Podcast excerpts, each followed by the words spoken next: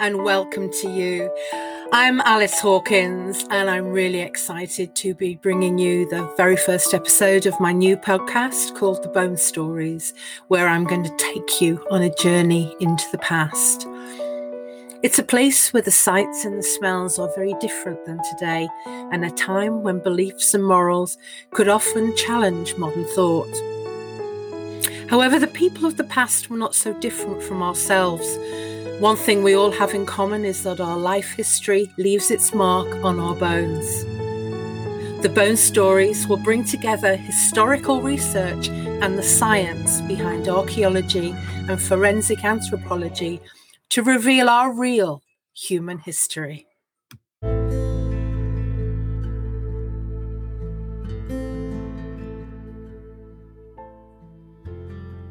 This is episode one the Terrors of the Time, London 1665. Imagine, if you will, a London very different from the one that exists today. In 1665, the population of the city had swollen dramatically, mainly due to people coming from the countryside for work. In fact, the population had trebled since the turn of the century. London at this time consisted of about 500 acres surrounded by a city wall. There were six gates in and out of the city. To the south lay London Bridge and the River Thames. So, if we step back into this time today, the main thing we would encounter would be the smell. Rotten food urine and feces, both human and animal, would all have been mulched together to create nothing short of foulness. The poorest parts of the city, where we're walking, hygiene was impossible to maintain. Tenements were close together and overcrowded, and there was no sanitation, and open drains flowed through tiny, winding streets. The street cobbles that we're walking on were slippery with house slops, dung, and rubbish, and during the warmer weather would have been buzzing with flies and created an even less palatable stench. You can hold a nosegay of perfumed herbs to your nose, but the stench is so foul it seems to cling to you as you walk through the streets, you constantly are moving out of the way of wayward animals, standing in filth, sometimes up to your ankles, and dodging out of the way of very busy people, pushing and shoving. London at this time was well known for people walking fast and being very busy. There's also the noise, the hustle and bustle merchants shouting, animals squealing and barking, bells ringing. It must have been quite exhausting getting from place to place. Even on a summer day, the centre of the parishes would have remained quite dull and dark, as the closely knit buildings often overhung across the street.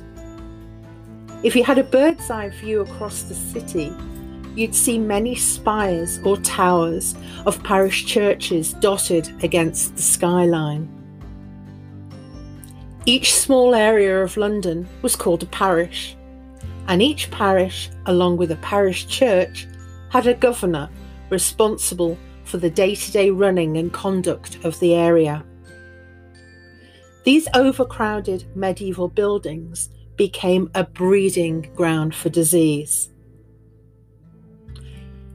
Each week, a bill of mortality was pinned up and sold for one penny. This detailed each death in the parish and its cause. One of London's poorest parishes was called St Giles in the Field.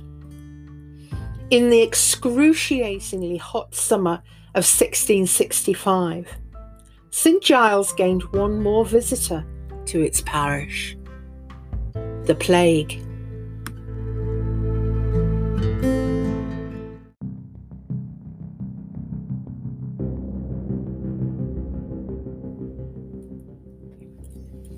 This unwanted visitor had been here before, in fact, several times. In what became known as the Black Death that ravaged Europe in 1347, killing thought to be 30 million people.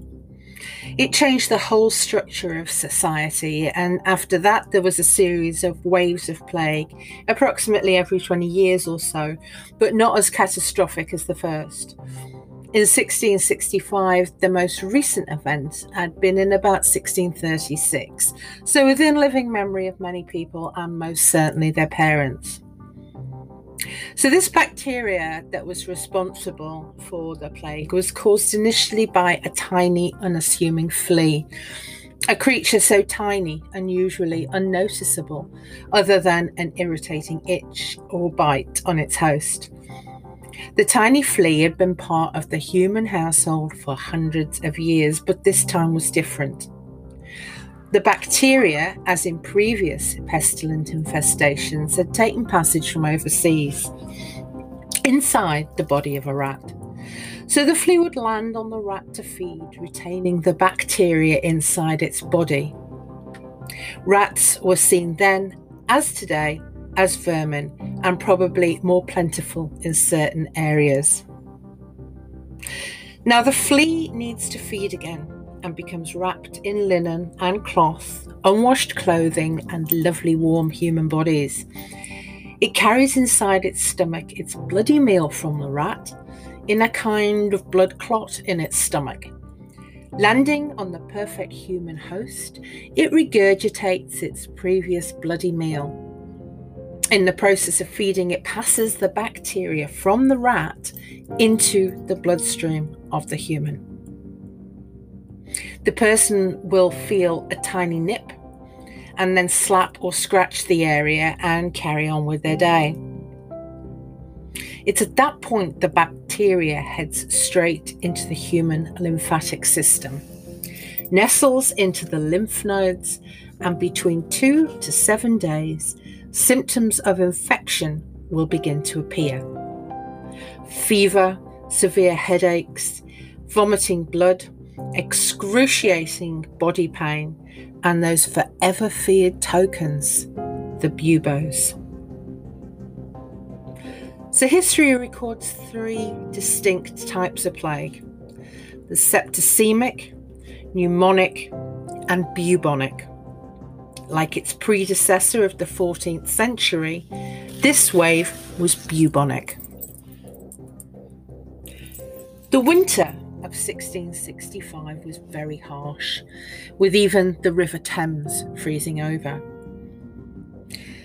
People at this time were very uh, God fearing but equally very superstitious. There was a feeling of impending doom due to the following year being a significant demonic number, 1666. Plus, there'd been two comets sighted in both 1664 and 1665, which added to an overall feeling of uncertainty. As winter turned into spring, word had spread that there was evidence of plague on the continent in Amsterdam, Netherlands. It wasn't long before the weekly bills of mortality noted two deaths to plague in the parish of St Giles.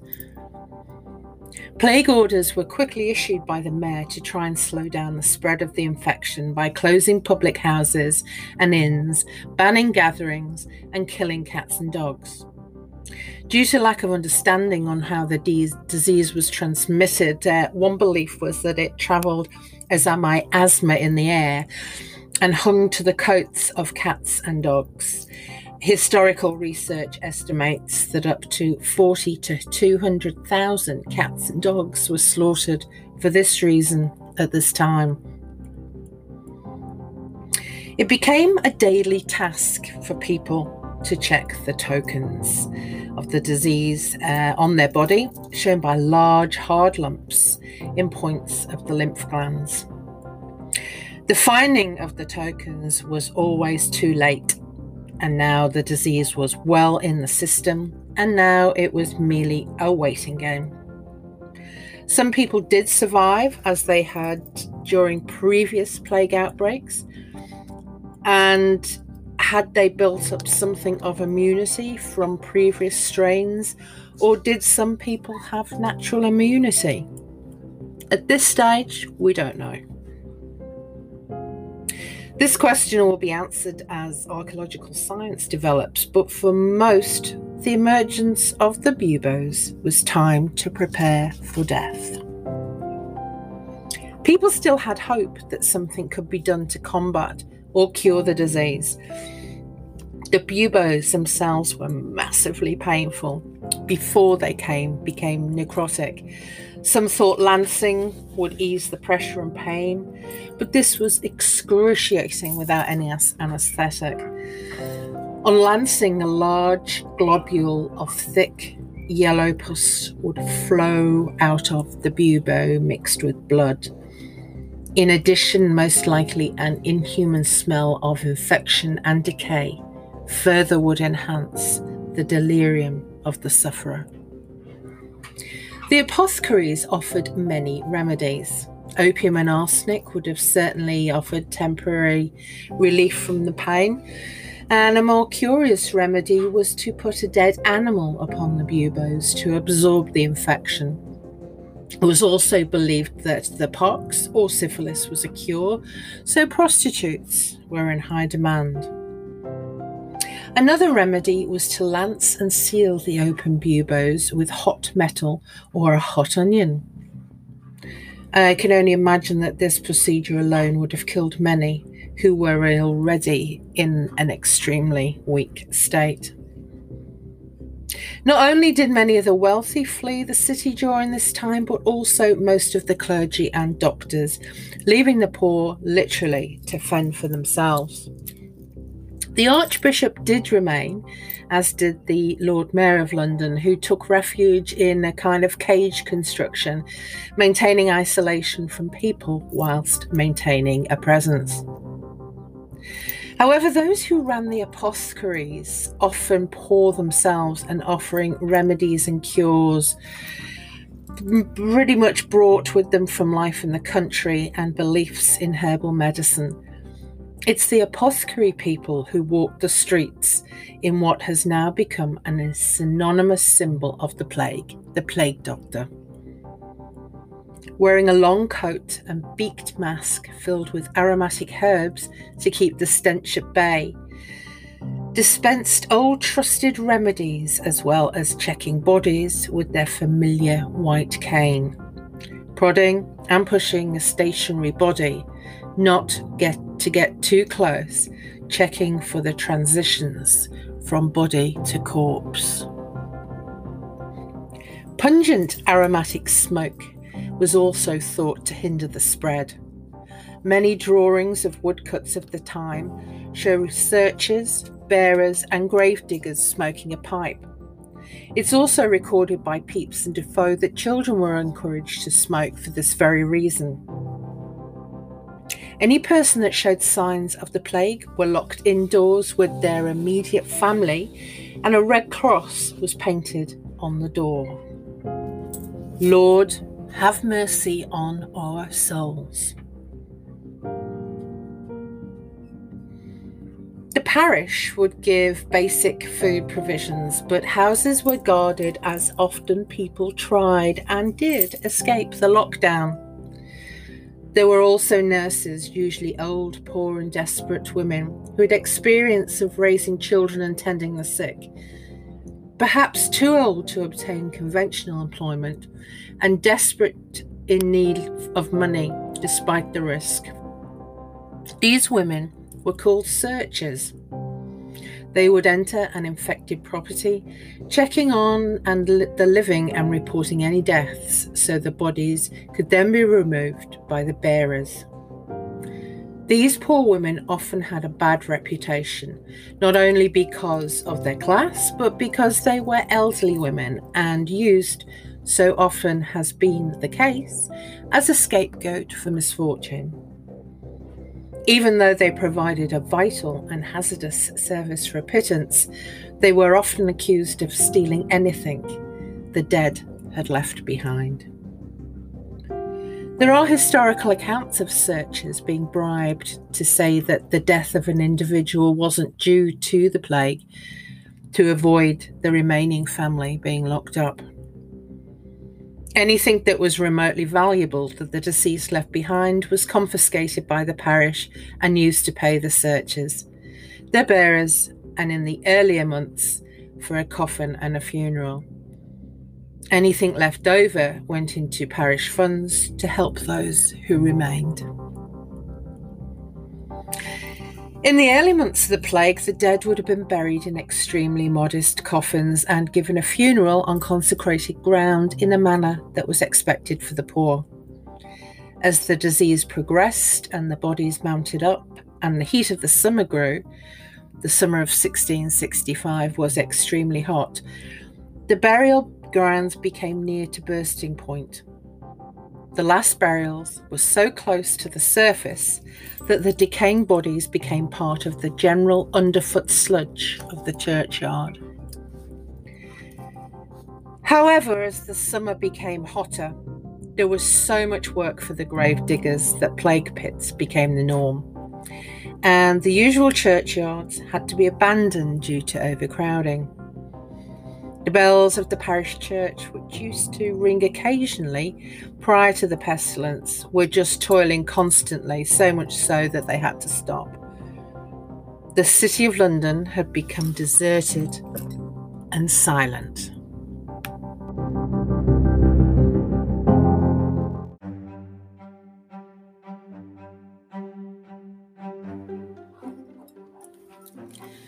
Under cover of night, in order not to distress those that remained alive, a cart would pull up outside a house, alerted by the searchers, and that infamous call of Bring out your dead would echo through the empty streets and alleys.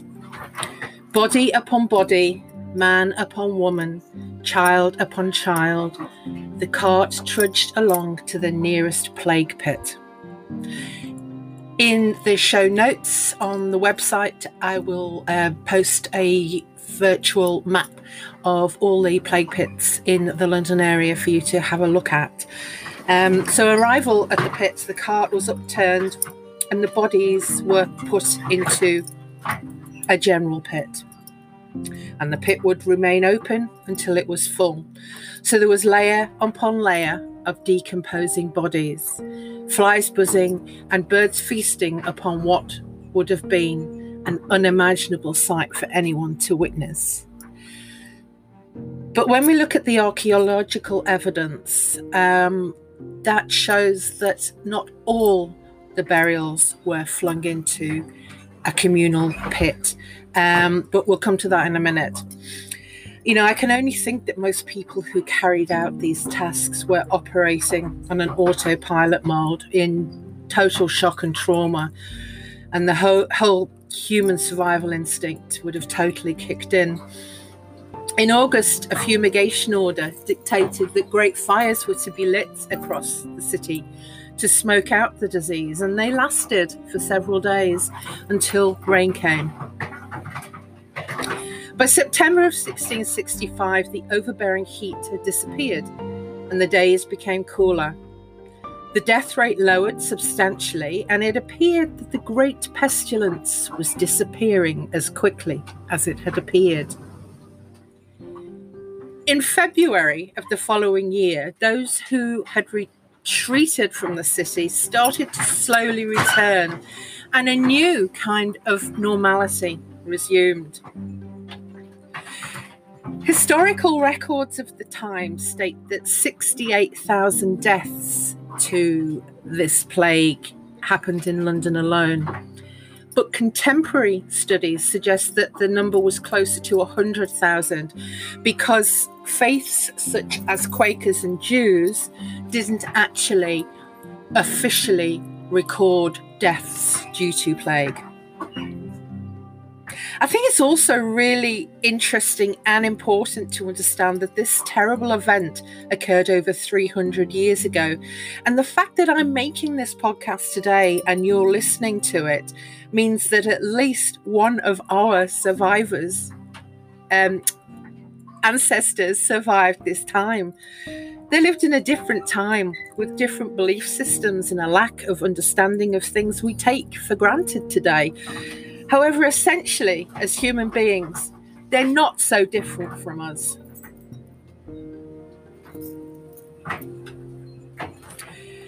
When I started studying human remains, there was something about looking at these remains from hundreds of years ago that just still never ceases to blow my mind. It and it kind of verifies that our ancestors existed and are not just part of stories. So, moving on to the archaeology of this story. In 2013, work began to extend part of the London Underground system around Liverpool Street Station. It was known as the Crossrails Project and at the time was the largest construction programme in Europe. Archaeologists from the Museum of London, or MOLA, were called to assess the archaeology Many layers of London's past were uncovered, but the discovery of three and a half thousand burials in what was already suspected to be a plague pit from 1665 to 6. There are many plague pits in London, and some do date back to the Black Death, and the rough location of many are known from historical primary sources of the time or from the ground level. This is to say that churches such as St Mary's at Hill and St Olave's in the city, um, being churches, they would have initially been the primary burial ground for the dead.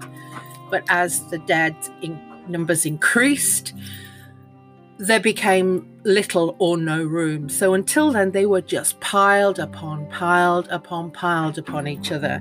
And this has increased the ground level that you can actually witness today. If you are to visit one of these churches, the entrance to the church, you have to go down steps from the surrounding ground level, and it is actually quite eerie to think that the level of the dead has reached so high um, against the original foundations of the church entrance. So the burial pit uncovered at Crossrails was near Charterhouse Square and had been the burial ground of the old Bedlam Asylum, on ground known as New Churchyard. The excavation showed that the skeletons from the period of the plague had been laid very respectfully in coffins, and there was no evidence of bodies just being thrown in at this particular site. Considering this place was an existing burial spot at the time of the plague, it could be concluded that these burials had been interred at the beginning of the breakout, when the burials were at a manageable level and time allowed such respectability. Perhaps the bundling onto carts and tipping into a communal pit shows that these those remains were buried later in the epidemic. So this was a fabulous opportunity for osteoarchaeologists to use some of the better preserved remains to attempt to locate the presence of Yersinia pestis, the bacteria responsible for the plague. Now, teeth are fabulous capsules for DNA and isotope analysis, and one of the world's leading places for testing this is the Max Planck Institute for the Science of Human History in Germany. From the 20 individuals tested, five actually yielded positive results for this plague it was an amazing discovery.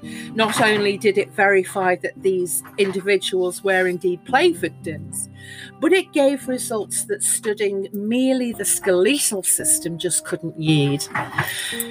Diseases such as plague, cholera, and typhoid took a huge toll upon past populations, But because they work through the body so quickly, they don't leave markers on the bones, as do diseases such as syphilis, tuberculosis, and rickets.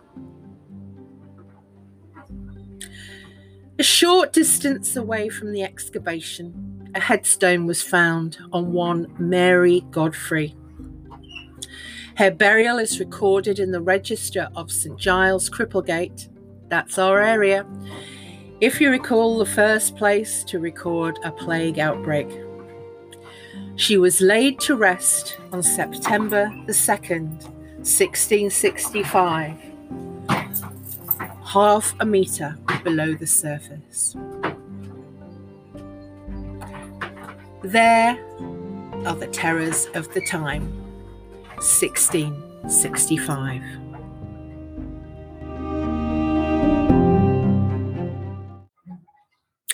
That was The Terrors of the Time, London, 1665. Just a couple of little pointers to end with. Um, the nursery rhyme Ringa Ringa Roses does not actually date back to the plague and is a Victorian nursery rhyme. And the fire of London in 1666 was not responsible for eradicating the plague, as so is commonly thought. The fire swept through uh, London between the 2nd and the 6th of September, 1666, and by this time the plague had begun to subside. However, a lot of old medieval London was lost, and it did contribute to laying the foundations for a new London. So, thanks so much for listening and I hope you will tune in for episode two, which will be coming along soon. Show notes, pictures, and resources are available on the website thebonestories.com and please share your thoughts and comments. So until next time, bye.